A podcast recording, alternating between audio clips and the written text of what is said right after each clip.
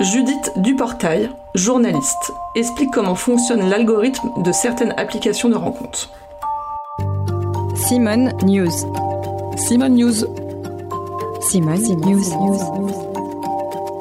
Simone News. La parole donnée à celles et ceux qui font bouger les lignes.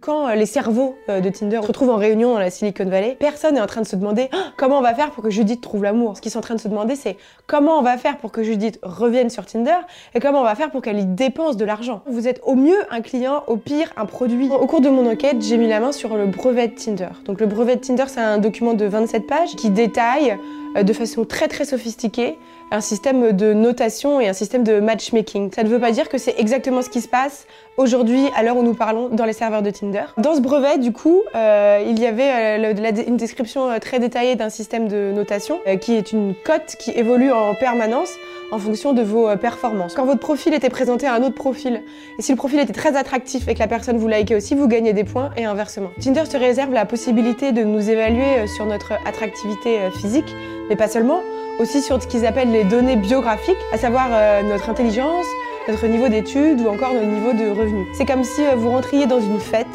et que euh, tous les gens qui étaient considérés comme trop moches pour vous, trop beaux pour vous, trop riches ou trop pauvres ou trop éduqués ou pas assez éduqués, vous ne pouviez tout simplement pas les voir comme s'ils avaient été supprimés du paysage. Et encore plus euh, impressionnant à mes yeux, quand on lit ce document, on apprend que Tinder se réserve aussi la possibilité d'évaluer les hommes et les femmes différemment sur leur niveau d'études et de revenus. Un homme qui gagne beaucoup d'argent et a fait des bonnes études, il va avoir des points bonus, et une femme qui a fait exactement les mêmes études et qui gagne le même salaire, elle va avoir des points malus. Dans le livre, je raconte deux histoires, deux rencontres avec deux mecs dont je suis tombée euh, amoureuse. Je me rencontre a posteriori, par exemple, qu'ils rentrent complètement dans les critères du brevet. Les deux étaient plus âgés que moi, les deux gagnaient plus d'argent que moi. C'est bizarre, quoi. On se demande à quel point on a la main sur son destin, quoi. Ce qui est expliqué euh, dans, ce brevet euh, de Tinder, c'est que euh, les, les attractions fonctionnent différemment pour les hommes et les femmes, et les femmes aiment les hommes qui gagnent plus qu'elles et qui euh, ont fait plus d'études et inversement. Quand on étudie les données de l'INSEE, euh, les hommes gagnent plus que leurs conjointes et généralement on fait euh, plus d'études. Seulement après la question qu'on se pose, c'est est-ce que les algorithmes doivent refléter tout ce qui se passe dans la société, même les inégalités? Et du coup ce qui fera qu'on n'en sortira jamais avant même qu'on rentre, qu'on rencontre un mec. Si déjà tous les autres, ceux qui gagnent moins que nous ou qu'on fait moins d'études, ils sont, ils sont sortis du champ,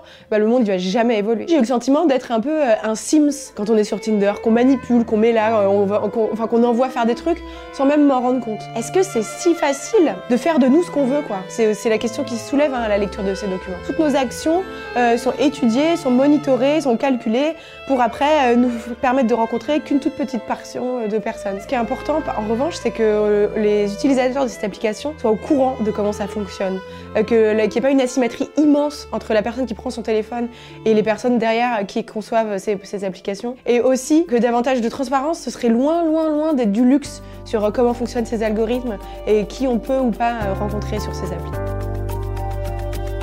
C'était le podcast Simone. Retrouvez-le tous les mardis et jeudis et abonnez-vous sur votre plateforme d'écoute préférée pour ne manquer aucun des épisodes.